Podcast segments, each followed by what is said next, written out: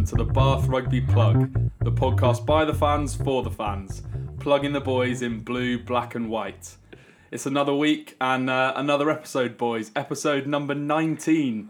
Um, it's incredible, really, uh, that you know we've still got any listeners at, at episode number 19. But um, yeah, we carry on, um, and yeah, I'm here in the great city of Bath, uh, in a room filled with Bath fans. Uh, well, it's just you and me, really, isn't it, Charlie? Uh, how you doing, mate? You Yeah, all it right? is. Uh, Gabriel, your voice has changed somewhat, I must say. Um, no, and uh, Gabriel, uh, the grumpy old man himself, uh, down the line. How are you doing? How's the uh, how's the how's the blood pressure after Saturday? Yeah, it's just about calmed down, mate. Um, uh, I watched the game back this afternoon, and it was uh, slightly easier to watch second time round. But um, yeah, I'm feeling good. Uh, lots to talk about this week. Yeah, you must have uh, spent most of the afternoon watching that. It was uh, an incredible game, uh, 97 uh, minute long game, um, and yeah, as as as it is often with uh, being a Bath rugby fan, it's an emotional roller coaster. Uh, one of the strangest games of rugby. Um, game of two halves, Charlie. What did you what did you make of it? Oh, it was. It certainly was a game of two halves, as you say, Tom. I've I've not really felt uh, so many emotions in one game of rugby in my lifetime. That first half, obviously, we came out the blocks, uh, looked very good. Um, the, you it, was, it, was, it was our game, really. You know, we went into half time, 19 3 up, and then somehow we managed to lose the game from that position. Uh, yeah, you got to you got to credit Worcester. They put up a very good performance in the second half, and uh, uh, I'm sure you boys are waiting for it. But that is a perfect example of a game of two halves, isn't it? Well, should we just before I come to you, G? Should we just recap sort of, I guess, a timeline of what happened in that last, well, in the last fifteen minutes that were on the clock, but in the last sort of half an hour of play. So, uh, sixty-three minutes, uh, the red card for, for Ross Batty for the for the neck roll. Any any sort of complaints about a red card? Red card for that, G? Well, I, I think I kind of accept that that is where we are. Um, that is where we are with, with this sort of thing at the moment. Uh, I the one thing I, I, I did have a slight issue with, um, with, with, with the way Ian Tempest kind of um, kind of rationalised the decision in his mind and the reasons he gave for it. And, and he said that he, he was driven into the ground uh, and that it was a, a prolonged action. And I, I think it's always going to look like a, a prolonged action uh, if you're watching it in slow motion. So I, I think on that part it, it was slightly disappointing. But um, I accept that, that that is probably where we are, and, and, the players need to need to learn to adjust. Um, to, to the fact that, that that is what the laws are, uh, even though perhaps I and and many other people I know uh, feel that, that that that slightly shouldn't be the way that the laws are. Um, yeah, I, I, I can see a point, but I do feel that he, he, he has he has got he has got a point to be made there. He comes into the ruck, he grabs his neck, uh, he drives him back, you know, with his arm with it, with his arms wrapped around his head, uh, steps over the over the ruck, then pulls him down to the ground, dragging his head into the floor, and I do feel like that was on you know this day and age you, you that is a red card. And I, I say this day and age but it's been this day and age for quite a while now. And I, I think people are being a bit nostalgic about the way the game used to be played. You know it's it's it's the way it's the way it's refereed.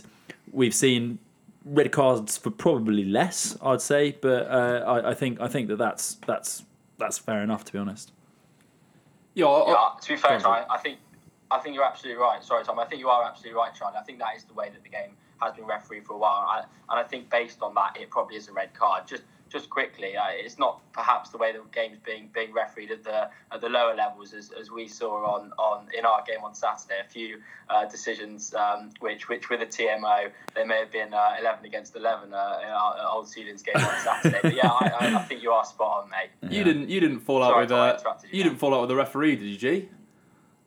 No, I was on, on Oh, my best never. behaviour on Saturday, but um, Charlie was uh, Charlie almost saw the, the red mist on a couple of occasions. I, I perhaps did, but let's let's not talk about that game on Saturday. Uh, I I wasn't the Yeah. most most most proud of my performance, but anyway. Anyway, yeah. So I, I think I'm with Charlie on there, and you know, if uh, with that beard as well, if Ross, ba- Ross Batty is looking for a, a career in the WWE, then uh, I think Uh, he's definitely uh, definitely showing showing some moves there with that uh, with, with that neck roll.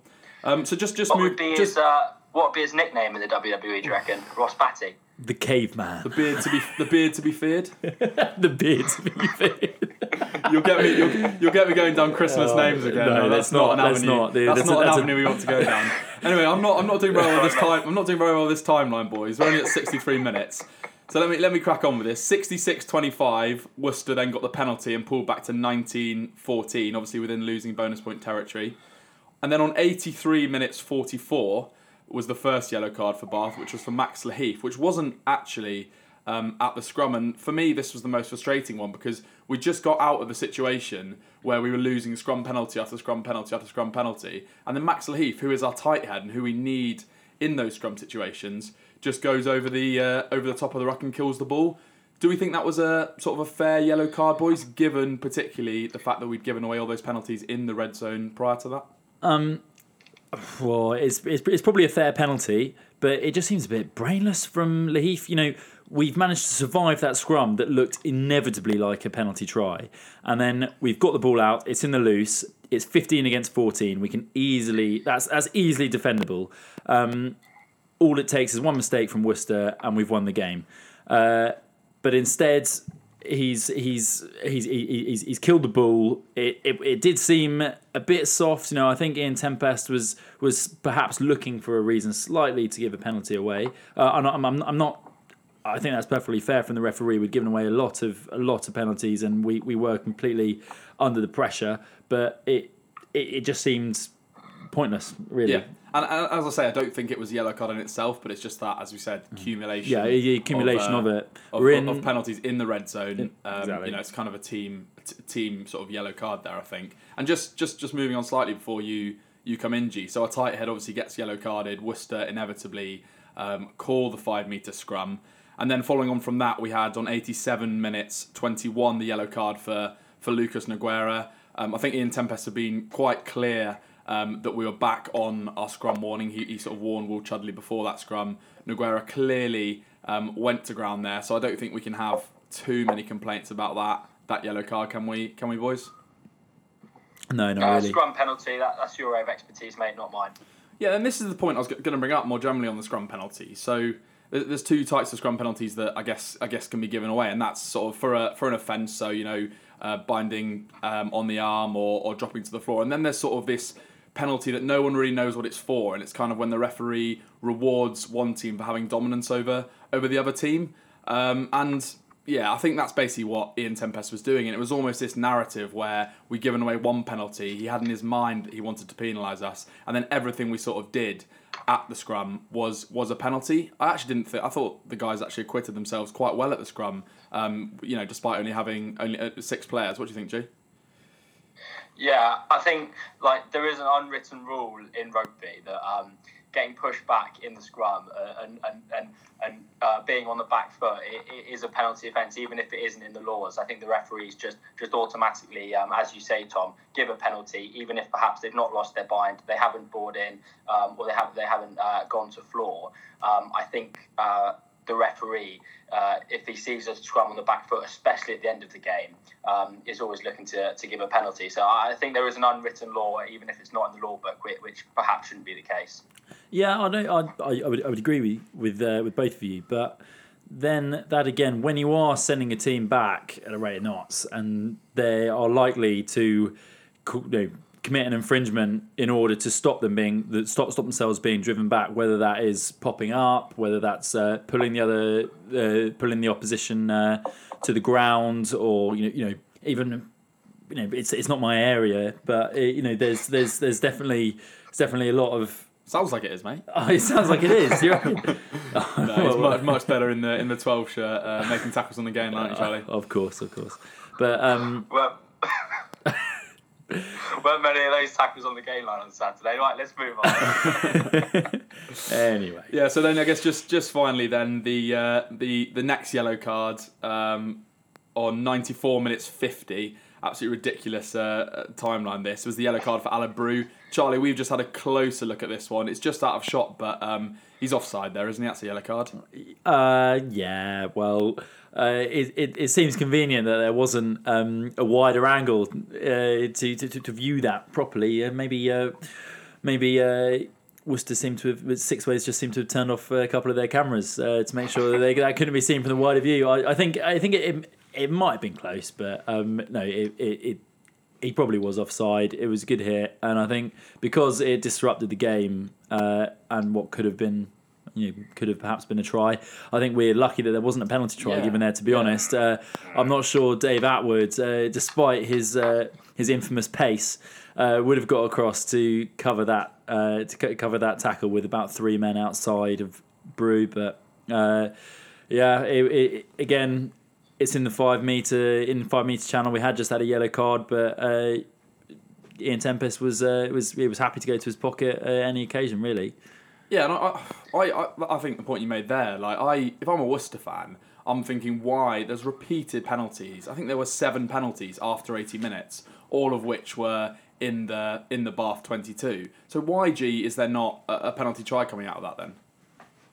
Uh, I yeah, I, I completely agree with Charlie. I think we were lucky not to, to get a penalty try uh, for the Aled Brew tackle, um, and and I, I do think that perhaps there could have been a penalty try uh, for for the scrums as well. But I'm not sure whether you have to be uh, actually going forward in in, in the scrum uh, and about to score a try for a penalty try to be awarded, um, and whether just collapsing the scrum, um, you can't you can't therefore uh, suggest that from the collapsed scrum um, that there would have been a, a, a try scored. I I think that's the reason um, that, that we, I, mean, I think we saw it before in a Bath game a few years ago where, where there was a refusal to give a penalty try because the scrum wasn't actually moving forward; it was just collapsing on the spot, and, and therefore you, you can't uh, give a yellow give a penalty try. Sorry, but I think for the Aled Brew one, uh, we were lucky not to not to have a penalty try against us, which obviously no conversion. Um, would, would have been would have been better on Worcester's front, even though they did get the conversion in the end. But equally, though, G, we look at another game this season, which is probably closest to to the Worcester game, and that was uh, Bristol Exeter.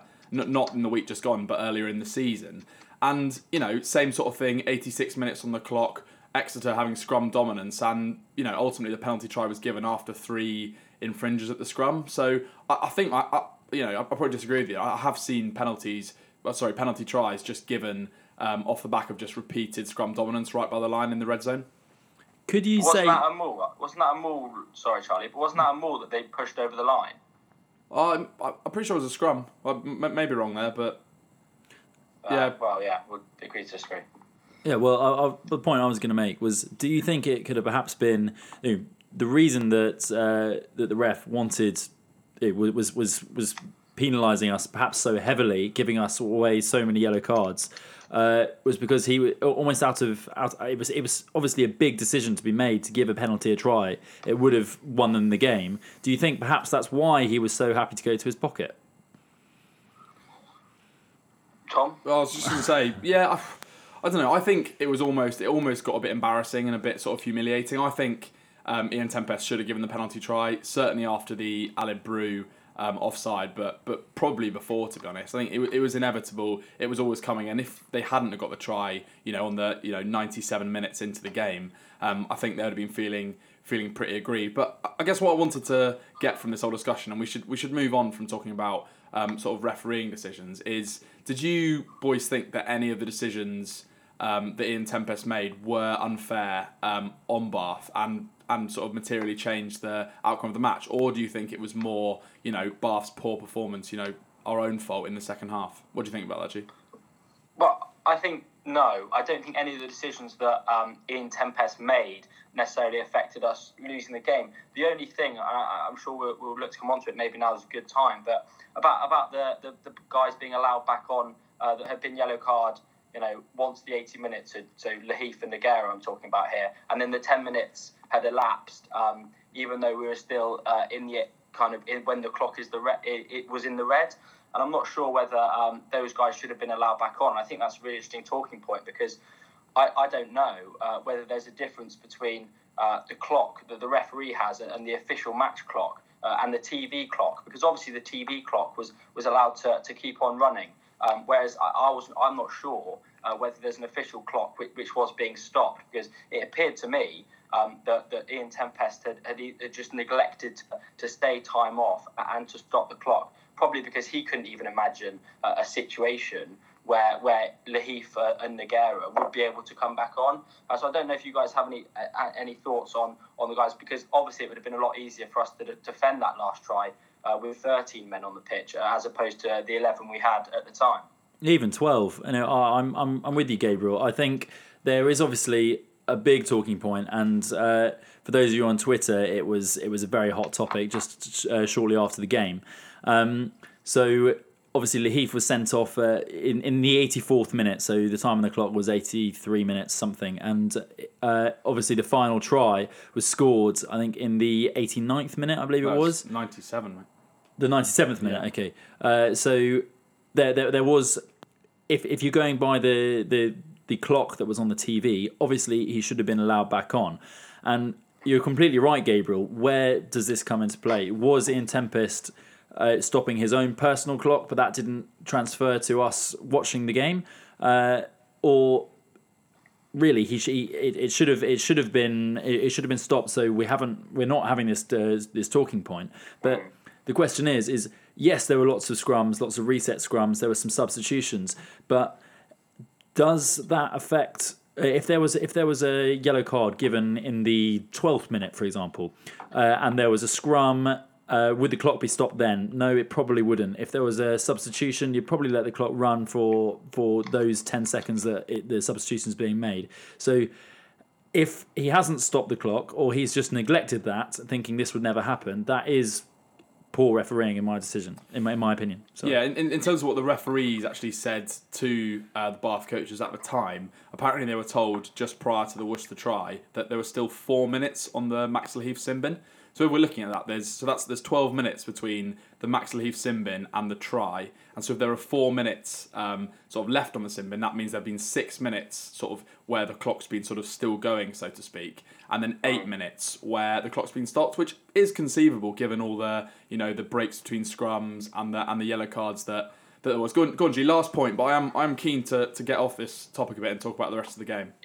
Yeah, yeah, sorry, just just last thing. I think you're absolutely right. I think watching it back, um, I, I, I don't think that there was 10 minutes of actual play there because Henry Thomas goes down with an injury and and their their uh, their tight head, their loose head goes down with an injury as well for, for what, what appears to be four minutes when the clock is still running. Yeah. So I don't think that there was 10 minutes of play. Um, 10 minutes of play happened, live play happened where the clock should have been running. But what I would just say is I think it needs to be clearer uh, and it needs to, because otherwise, let's just eliminate this talking point. Um, and, and, and now that it hasn't been made clear on, on, the day, perhaps it would be really nice for, for someone like Tony Spreadbury, obviously the, the head of refereeing, yeah. to come out now and just explain to everybody that, you know, even though the clock was running, uh, there wasn't 10 minutes of play between the Lahiff sin binning and the end of the game. And, and that completely just, just, just stamps this, this, this whole talking point out. So I think that would be really nice. But I think you're absolutely right, Tom uh, let, us move on from this. Uh, and at the end of the day, Bath's performance j- just wasn't good enough over the whole 100 minutes. Yeah, yeah. how, how, often, how often do you say that? It's usually just the, the full 80 that we fail to put in. But um, but yeah. yeah. So so looking at the rest of the game, then. So you know, aside from aside from that sort of last half an hour, what what went wrong then? So such a such a dominant, composed performance, 19 points to three up. Um, at half time. What happened? What who who put sleeping pills in the in the half time oranges? What went wrong um, after half time? What was the difference? Gee, what what did you think? Well, I think what what did go wrong, um, certainly from the the 63rd minute, uh, was the red card. Um, uh, obviously, and not, not just the red card as well. I think our, our discipline uh, really um, really really let us down in the second half. It allowed them to to gain both both points, obviously, uh, and field position. Whereas in the first half, uh, I'm sure you have the stats to hand, Tom, but I believe in the first half we only conceded conceded one penalty. Um, and, and, we conceded, uh, you know, we conceded eight penalties after the, the clock had gone red uh, in the 80 minutes. So I think that that really let us down, and that allowed Worcester back into the game after, as you say, what was a really impressive first half performance from Bath.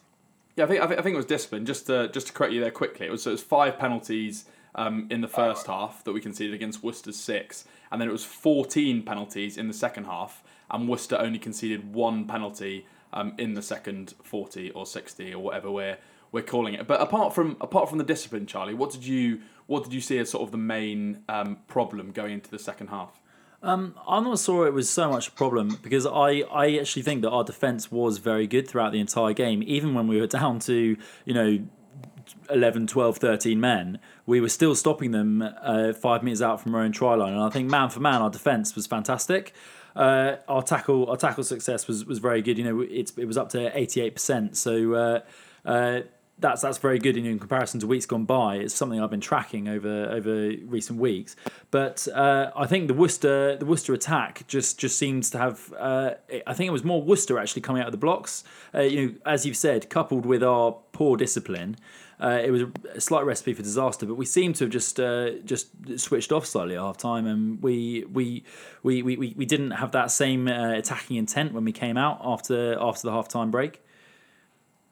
Yeah, I think as well, it's not just uh, a poor performance in the second half, obviously a poor performance in the first half, but also perhaps not being uh, as far ahead as we should have been after what was such a good first half. You know, I, I look at that James Wilson uh, break, for example, and I, I know it led to, to the Mercer try soon after. But just taking our chances like that, and I think, as you say, Tom, we were so so good in that in that first half. I think you put out that ill-fated tweet uh, yeah. about the, the powerful, disciplined, and I can't remember what the third one. I think it's was. composure. Um, how how that that went out the window pretty quickly, didn't it? Yeah, exactly. So I think more not just um, us letting ourselves down in the second half, also you know not not killing the game and yeah whilst 19-3 is a good lead, it, we could have we could have been out of sight and absolutely killed the game in the first half. We, we, and not even how bad our second half performance was, they wouldn't have had a chance getting back into the game. Yeah, I, I completely agree with you. And I was going to bring up sort of you know the, the, same point we spoke about it last week against Leicester, um, not putting the game to bed at half time when we have such dominance. And I look at the. Um, Fatialofa uh, yellow card in the first half for the shoulder charge on on Tom Ellis, and you know that's ten minutes where we've got dominance. We need to you know, their second row is off the pitch for 10 minutes. We need to try and establish our dominance there. And that was 3 3, three points to three during that 10 minutes. Fatialofa then came back on, and uh, Tom Ellis then had to go off with an injury. So actually, Worcester came probably out of that sin bin better um, than we did, which is, uh, yeah, obviously obviously fairly perverse. But um, yeah, I think I, for me, the main difference going to the second half was just that potency in attack. We looked like we ran out of ideas. There were times in the first half when we were starting to see um, our attack coming together. Burns looked like he had control on the ball. I thought the kicking game in the first half was really good. Burns and Wilson both kicked to corners really well with these sort of low flighted kicks. Um, that sort of skidded along the uh, artificial surface and gave us really good, uh, really good field position. So I thought an element of that was lost, um, lost in the second half. I thought Will Chudley again was really composed in the first half. He, he calmed everyone down. Um, I thought that there was one instance when Cooper Vuna got the ball on sort of a 22 off a penalty, and uh, for all money was going to go for the uh, the quick tap and go and and, and go himself. and uh, Will Chudley grabbed him, grabbed the ball off him, and just said, "Calm down." And I thought, you know, that's why I tweeted sort of the, the composure because I thought we, we, we looked really good, but um, yeah, how wrong I was sort of sort of going into the into the second half, and um, yeah, I guess it's just one of those where you think the game's out of sight, but um, you never know with Bath Rugby. We are we are the world champions in throwing away uh, uh, good positions, aren't we? Yeah, you're completely right, Tom. Yeah, we certainly are. And one thing I will say, uh, and this is perhaps not um, just the second half, but one thing I, I will add, and perhaps where our performance, um, why we didn't get the victory, was um, I don't know what you guys thought of the breakdown battle. I think we perhaps uh, we perhaps missed Sam Underhill and that tandem that he's been um, uh, working with, with Francois Louw. Uh, uh, Louw certainly didn't have uh, his best game. He's been on, on fire in recent weeks, and I don't think he had his best game. And I think you know, without the pair of those, obviously Underhill not there and Louw not, not performing as as he has done, I think we, we didn't win the breakdown battle as we have done it in previous weeks, which I think in previous weeks has been been pivotal uh, in our success uh, and, and, our and our defence uh, being so uh, stingent, stringent, string, stingy. Yeah, yeah, I think I think that's a good point. Saying that though, I do, you know, coming on to positives, um, I guess a little bit, and you know, there were positives because we did play uh, at least half of the game. You know, we were we were on top and we were dominant, and it's something that I've mentioned, you know, uh, for a few weeks now. And I, don't know what you boys thought, but for me, Zach Mercer again was the standout in attack. He often is when he when he starts, and uh, this is an interesting uh, stat for you boys. So um, you know, we, we speak about meters gained and how often it's not necessarily reflective of, of you know how a player plays, um, you know, and how successful they are in attack. But over the game, Zach Mercer had over seven times as many meters as the rest of the other seven starting Bath forwards. seven times as many meters as the rest of the seven forwards who are starting, and, and you know, twenty three carries. The rest of the pack between them, how many? How many do you think? Um, well, I have just seen it, so I'm not going to say, but uh, 20, 22 carries for Mercer, 23 for the rest of the pack. And uh, I thought Mercer was outstanding um, in attack and obviously showed that power um, to score the try as well as the, the footwork that that, that we that we, you know we know he has. So um, for me that was a real positive. But I do agree with you. Obviously he doesn't quite bring the same malice at the at the breakdown that, that Sam Underhill does. No, that's, that's true. We, we we perhaps did miss Underhill slightly at the breakdown, uh, and his, his, you know, his his work around the park, and I think that's why we did choose to take um, Zach Mercer off at, off at the end there when we did one of those yellow cards. Yeah. Uh, was, was because you know, if we were gonna if we were gonna you know prevent Worcester winning that winning that game, it was going to be from a turnover or or you know in in defence, which Zach Mercer isn't isn't it's not the strongest part of his game, so to speak.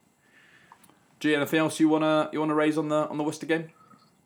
Yeah, I think um, as well, just a, a, quick mention to, to Freddie Burns, who kicked nicely. Um, and, and, the positive, the, the main positive I, I got from the game was obviously last week we um, we were crying out for a bonus point. Well, you know, careful what you wish for, lads.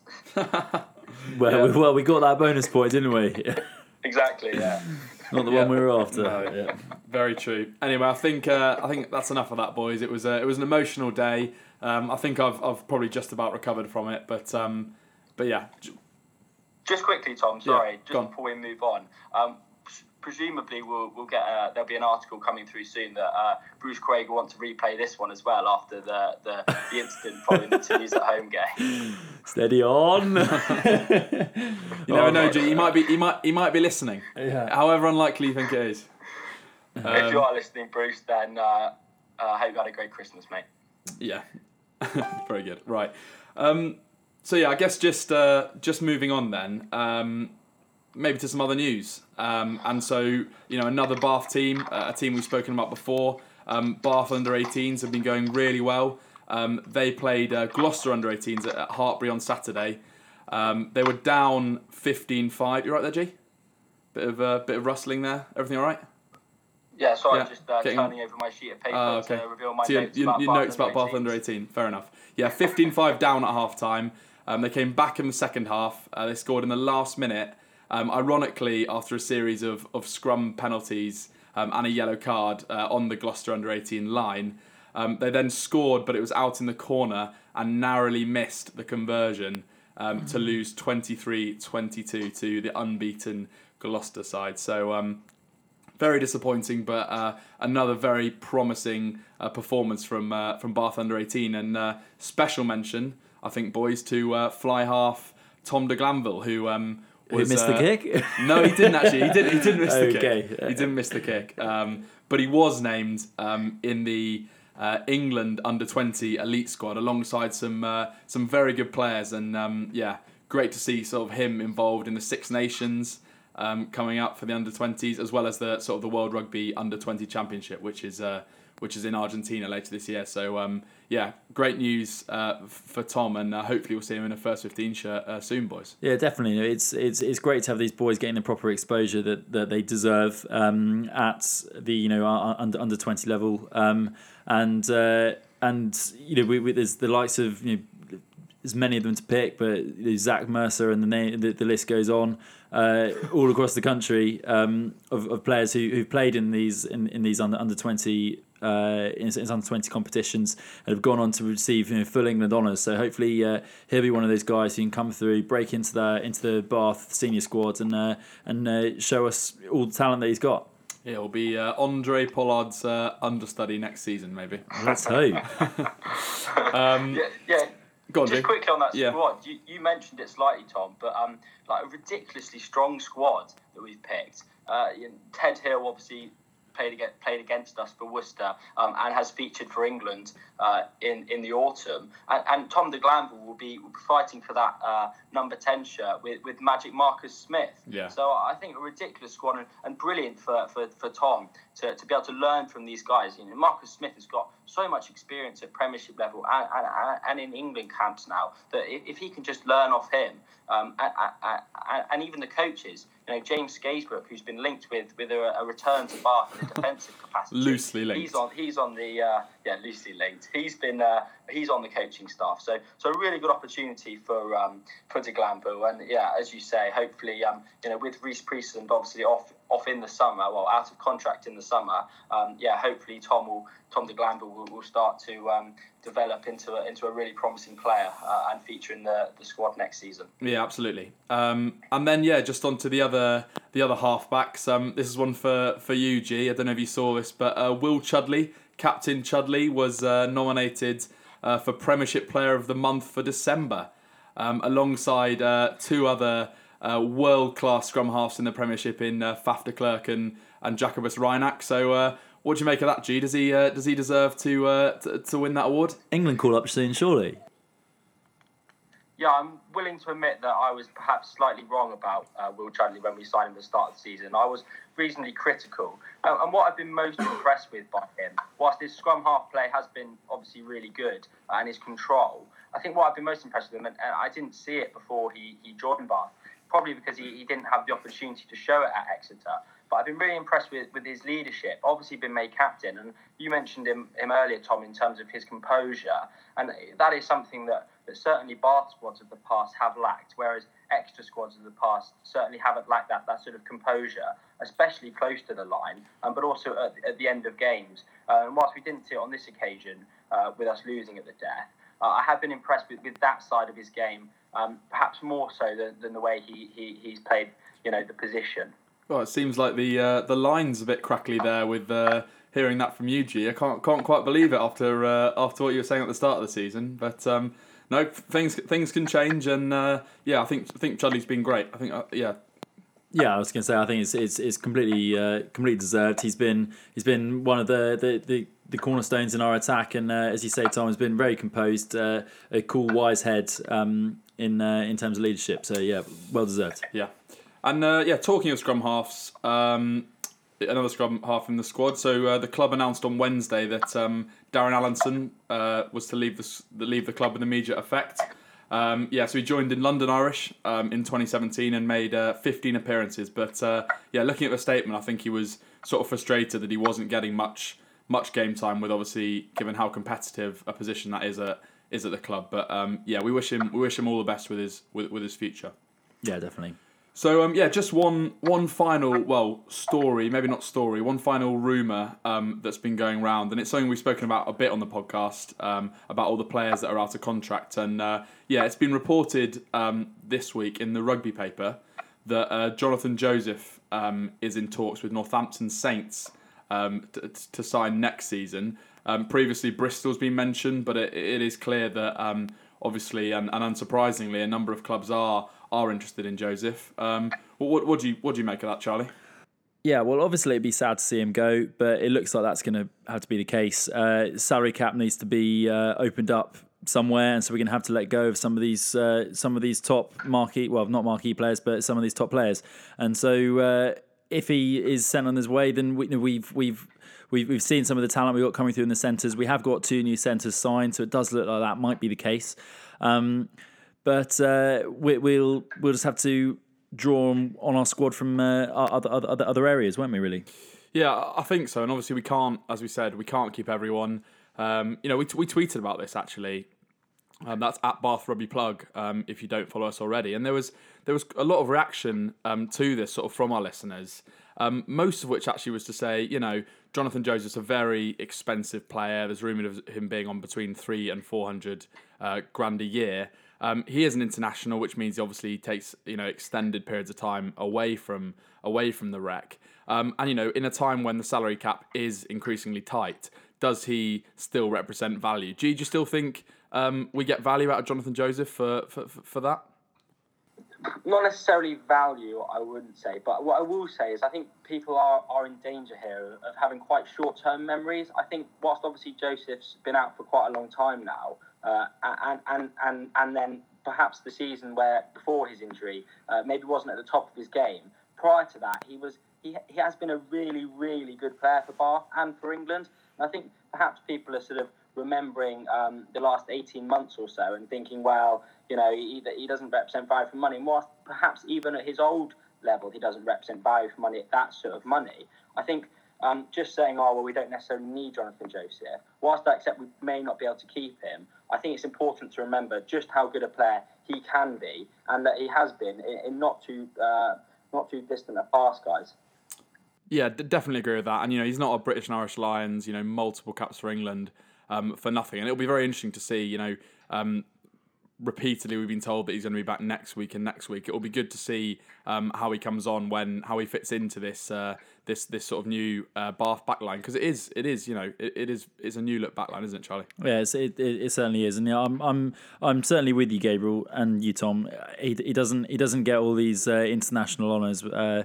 For being an average player, he's been fantastic for us um, when he's about. Uh, but uh, as you say, we, we we're going to have to look to uh, to spend spend the money elsewhere. I think, and uh, I think we might have to start um, coming to terms with the fact that he is going to be leaving.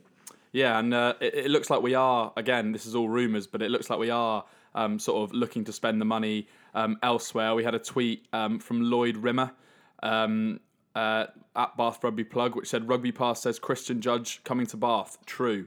Um, you know, as I say, we can't confirm if any of these rumours are true. Um, I've heard as well that Christian Judge, um, who's who's at Saracens at the moment, um, as well as Will Stuart um, at Tighthead, who's at Wasps, um, are both coming to uh, to the rec next season. Obviously, a number of our tight heads, including Max Lahiff, are out of contract, so it'll be interesting to see um, if that materialises. And you know, now we are into into the January period. Um, obviously, players are now allowed to talk to clubs, which obviously they weren't doing at all prior to uh, January 2019. But um, so hopefully we'll hear a bit more about this um, in in the next few weeks.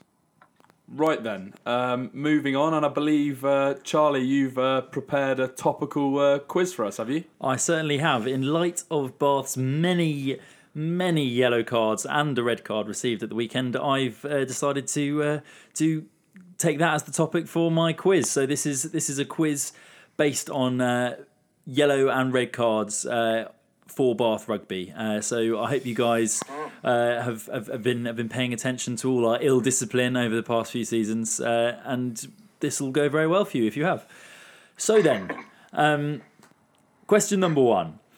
I believe this was our last red card that Bath Rugby received. Correct me if I'm wrong. Um, but in the fixture against Worcester last year at home, who was the player who was red carded from the field? Oh, yeah. And there's a bonus point available if you can uh, if you can tell me what was significant about that game for this player. Oof. So let's get that okay. written down for both of you boys. Significant. Right, question number two.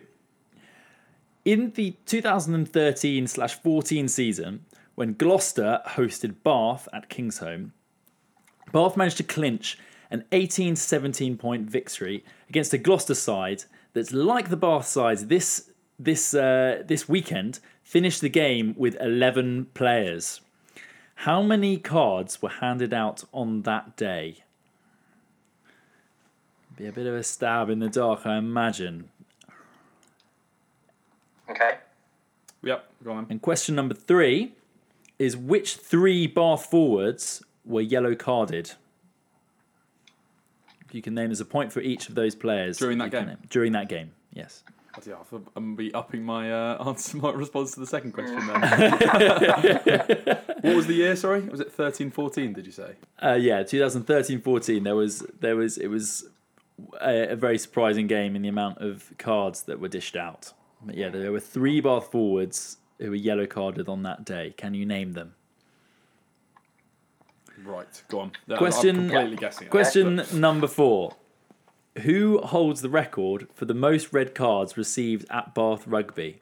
I know, I think I know that one. Oh, good question. And it's Very it's it's not necessarily someone you may think Oh, about. right, well, I'll be changing that answer Hmm. then as well. Um, uh, if if you if you'd like a clue along those lines, he Yeah, go on. received one for stamping, and he received another for a high shot, a very high shot So only that, res- that resulted in a, in a in a mass brawl. Two two red cards.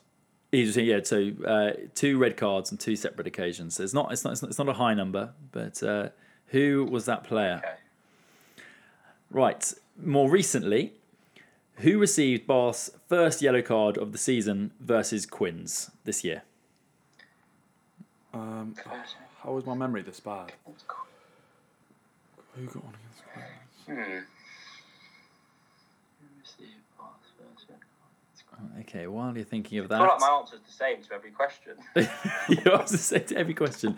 It's going to be an interesting You quiz. just, then. you just, yeah. I was, Um, gonna, I was going to give one away then, but And finally, this question couldn't be asked on any other podcast than a Bath Rugby podcast. Who should have been yellow carded for his hideous high shot on Anthony Watson in the Premiership final of 2015? I thought I just had to include that there. I was feeling a bit, uh, feeling a bit angry about uh, our, our loss at the weekend, and uh, God, I'm trying to think who that was. Can you not? Can I you think, not? I, th- can you not I name that? Think, I think I. I think every Bath fan out there mine- should be able to name that. Um, so Just that number five, the first yellow card of the season, I'm struggling with. you think you think you got the rest of them? Definitely don't have the rest Yeah. of them. I'll, I'll, I'll be impressed if you've if you've got all of these. But um, uh, I guess I guess it's uh, probably time to uh, to are, you- Yeah, are you boys let's ready? You think it. we can Go go on back to the start? Okay. So question number one: Who was yellow carded? Who was the last Bath yellow? Uh, sorry, excuse me. Who was the last Bath red card uh, awarded in in the Worcester Worcester fixture last season at the Rec? Uh, Gabriel? I believe it was Freddie Burns. And Yep, Tom? Freddie Burns Freddie as well. Yeah, is correct. And why was that game significant for Freddie? Uh, I believe it was his debut. Tom? Yeah, what you- debut as well. Yeah, it was Well, his uh, home debut. yeah. it was his home Was it- debut, exactly. Oh, home debut. Yes, it was Do we- home do we get- debut. Do we get, do we get, oh, do we get the point for that? Uh, yeah, I'll, okay, I'll, I'll, I'll, I'll let you, I'll let you boys have that one. So two apiece then from the start. Okay, question number two. So Gloucester versus Bath. How many cards were awarded on that day?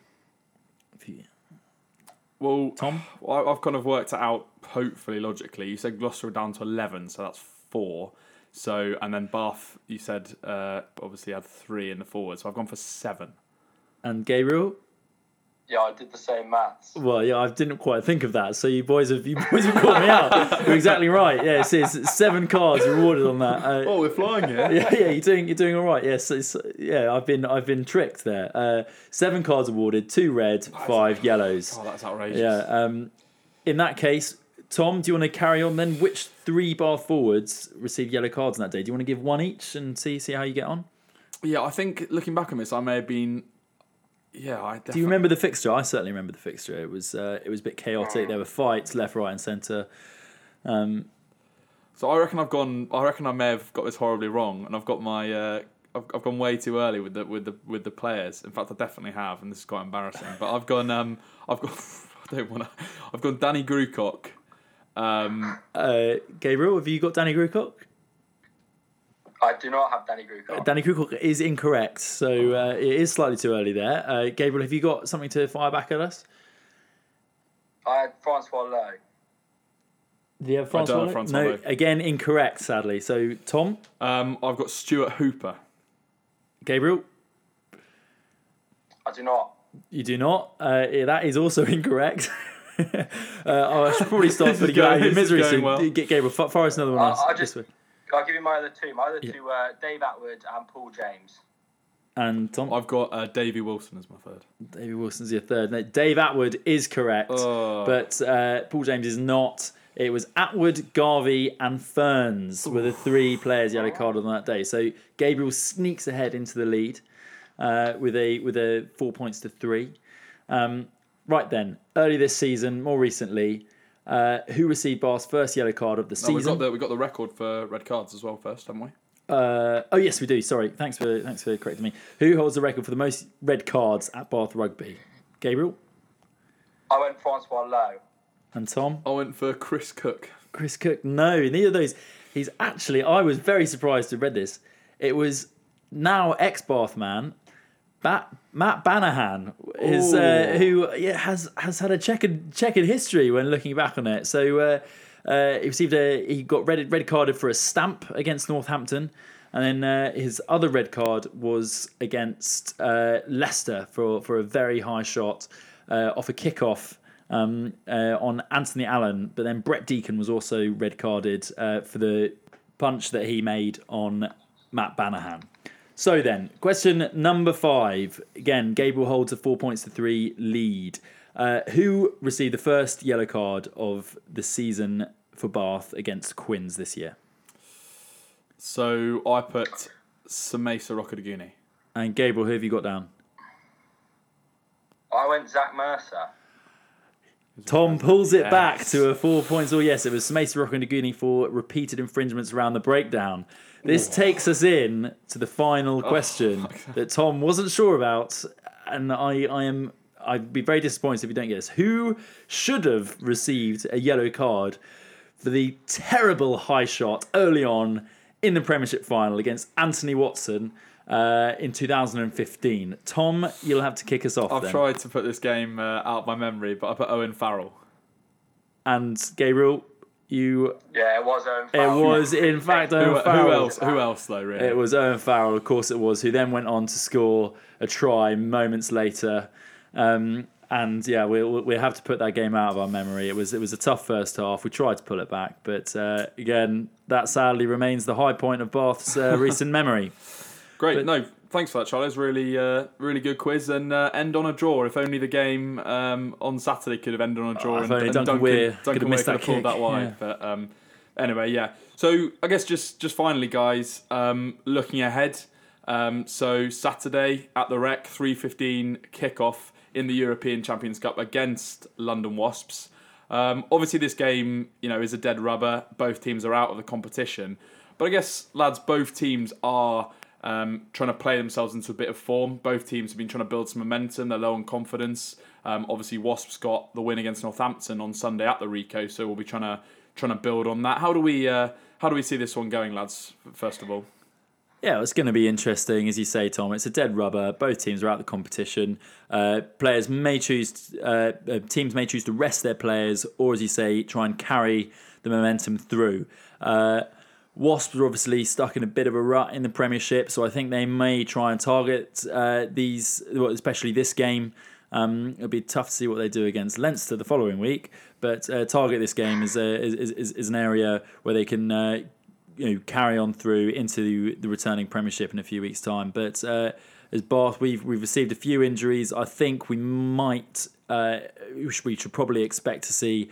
A, uh, a slightly weakened side. Uh, perhaps a few players will be rested. Some of the, the more important players certainly, uh, and target the Premiership when when we're back, especially after that uh, that um, you know painful loss that we've just experienced at the weekend.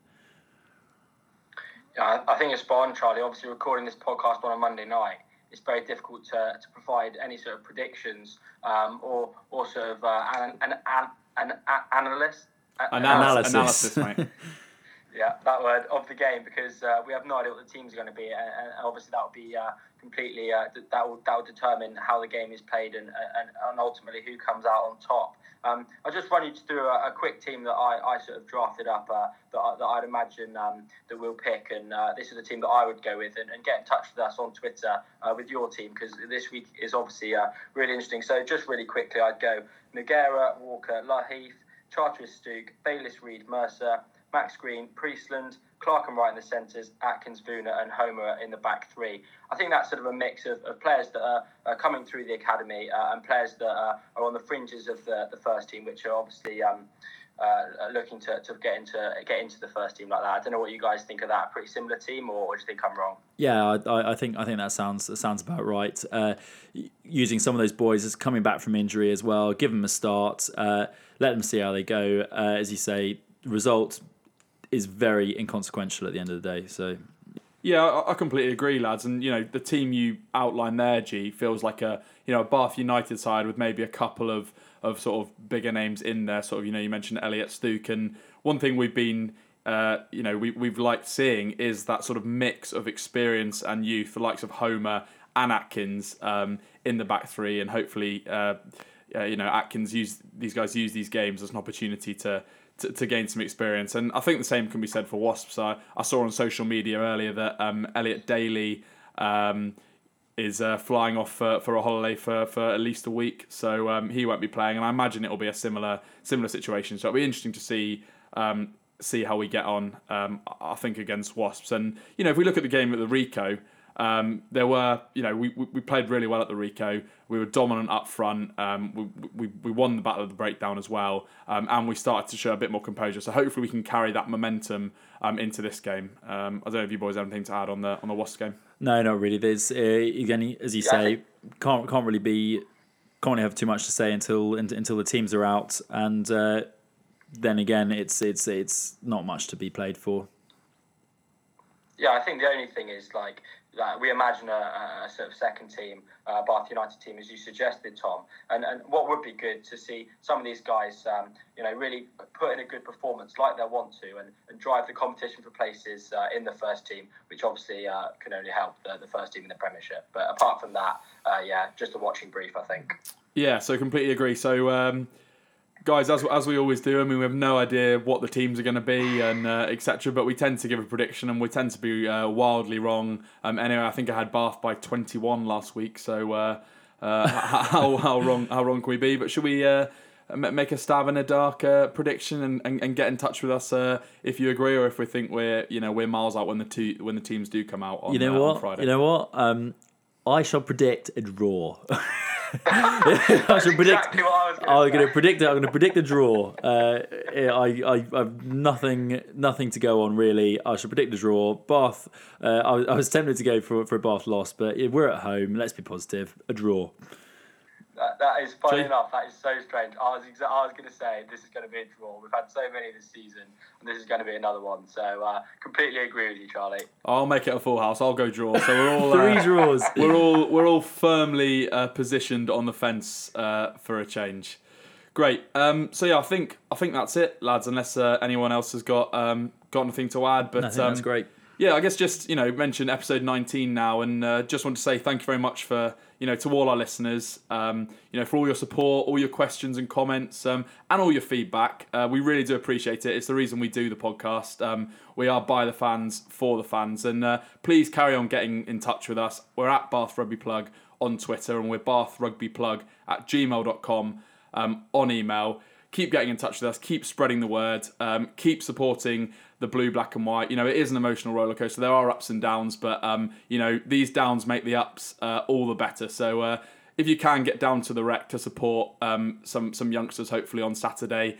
Um, and uh, the following week, uh, just just to mention, the Bath Rugby Plug will be touring um, in Toulouse. Uh, we will be supporting the boys um, in France. So uh, let us know um, if any of our listeners are as well. And it'd be great to to meet up for a pint at the uh, Stade Ernest Wallon um, in Toulouse. Beautiful Um, pronunciation. yeah, French is not my strong point, so you'll probably uh, you'll probably hear me before you see me. Um, but yeah, um, get in touch with us. Uh, keep the support going, and uh, yeah, um, thanks so much for thanks very much for listening. Cheers, Cheers, guys. Cheers, Tom. Cheers.